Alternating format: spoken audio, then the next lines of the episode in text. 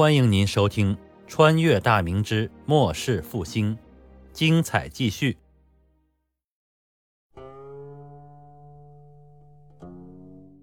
崇祯心里非常清楚，想要通过一场后世所谓的骂战，从而一举推翻儒家那些糟粕文化在大明所占据的统治地位，那是绝无可能的。这场论战最终只能起到有限的引导作用。毕竟，一种悠久文明的生命力是异常顽强的。经历无数代传承的东西已经根深叶茂，只有不断的去除其病体，用更有生命力和活力的崭新观念对其进行改造和替代，最后才可以达成目的。崇祯并没有想彻底颠覆儒家文化的想法，儒家文化所具备的很多特质是其他文化无法比拟的。但是，就如所有文明诞生之初，并不具备当下之形态一样，任何文明都需要经过实践去摸索和探寻。才不会落后于时代的发展和脚步。与时俱进的文明才是最先进、最具活力的文明。这种先进的文明环境里，才会诞生最好的体制。儒家文明必须摒弃务虚不务实的缺点，保持和发扬以人为本的优良传统，更多吸收其他文明中的先进理念，促使华夏文明始终领先于世界。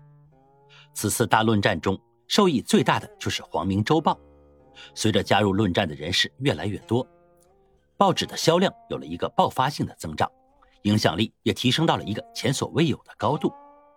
现在的报纸已经改为两天一期，工作量随之增加很多，发行量的剧增也使得报社收入有了较大幅度的提高，采编人员的增加也使得新闻的及时性和题材的多样性更加灵活丰富。毫不夸张地说，现在的《黄明周报》。已经初步具备了现代媒体的雏形，也成为了引领大明前进方向的一面旗帜。这也是崇祯希望看到的。报纸在民间的影响力越大，那他报道的内容就会成为人们关注的焦点，会在不知不觉间影响民众的行为和思想。这对大明社会的变革有着深远的意义。随着论战的升级，传统儒学和以名扬心学为首的务实学派之间的碰撞越发激烈。双方之间谁也说服不了谁。每一期的《黄明周报》上，整版都是这种辩论的文章。这些名士大夫个个引经据典、含沙射影、指桑骂槐。文章的内容也能看得出，双方的火气越来越大，就差撸起袖子当街掐架了。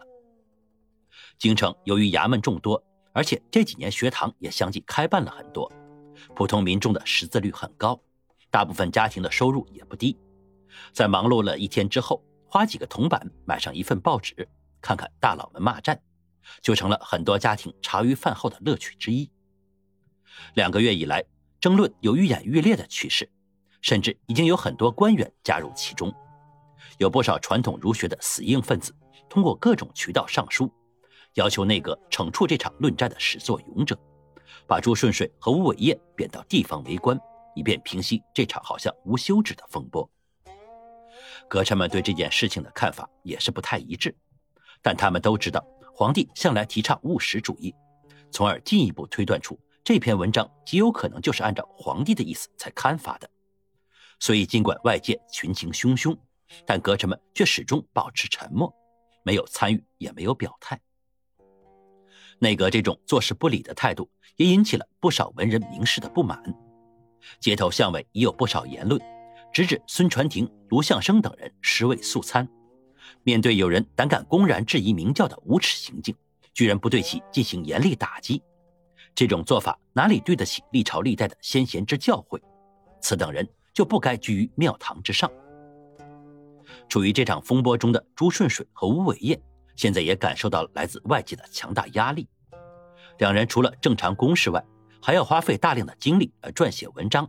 以回击外界质疑和谩骂，甚至就连他们的宅门前也有人对他们进行围堵和谩骂。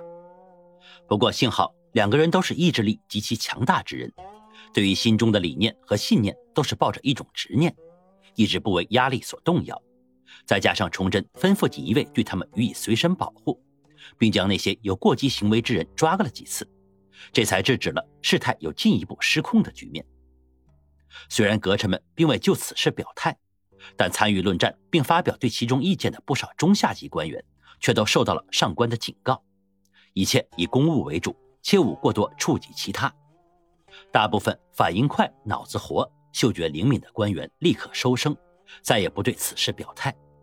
这些人突然之间明白了这件事的利害关系，知道既然是上官态度明确，自己再掺和下去的话，恐怕不会有好果子吃。而剩余少部分反应迟钝、思想僵化的官员，依旧我行我素，不论是在公开场合还是在私下，处处表达对朱顺水等人极度不满之意。其中不乏有人上书要求贬谪二人，这里面叫嚣最厉害的，当属礼部制仪郎中郭泰炎、光禄寺大官署主事范德庆、太常寺少卿李显明等人。这几个人都有一个共同的特点。那就是他们所就职的衙门都是清闲之地，平日里也没有多少正经的公务，所以闲工夫特别多。这人呢，一旦闲下来时间长了，就想找点事儿做。郭太炎等人平日便时常聚在一起，饮宴之余，没少感慨自家怀才不遇，朝堂大佬有眼无珠之类的话题。有事没事就上门给朝廷出台的政令挑刺儿，满心指望能够引起众臣的赏识。从而平步青云，一飞冲天，但事实却让他们大失所望。对于他们在奏本中空洞乏味又苍白无力的内容，往往在内阁中书舍人那里就被着扔到纸篓里了，哪有可能到了顶尖大臣的手中？在屡次受挫之后，郭泰炎等人怨气日渐深重，但也无可奈何。就在这时，《黄明周报》的文章正好给了他们发泄不满的机会，于是乎。几个人就开始了自己的表演，以期望借机扩大自己在士林中的影响力。换句话说，就是想邀名。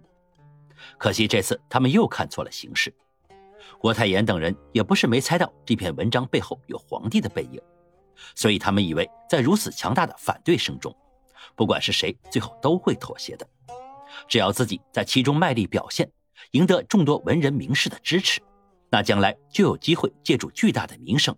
要挟朝廷索要更好的职官，但遗憾的是，几人的如意算盘都落了空。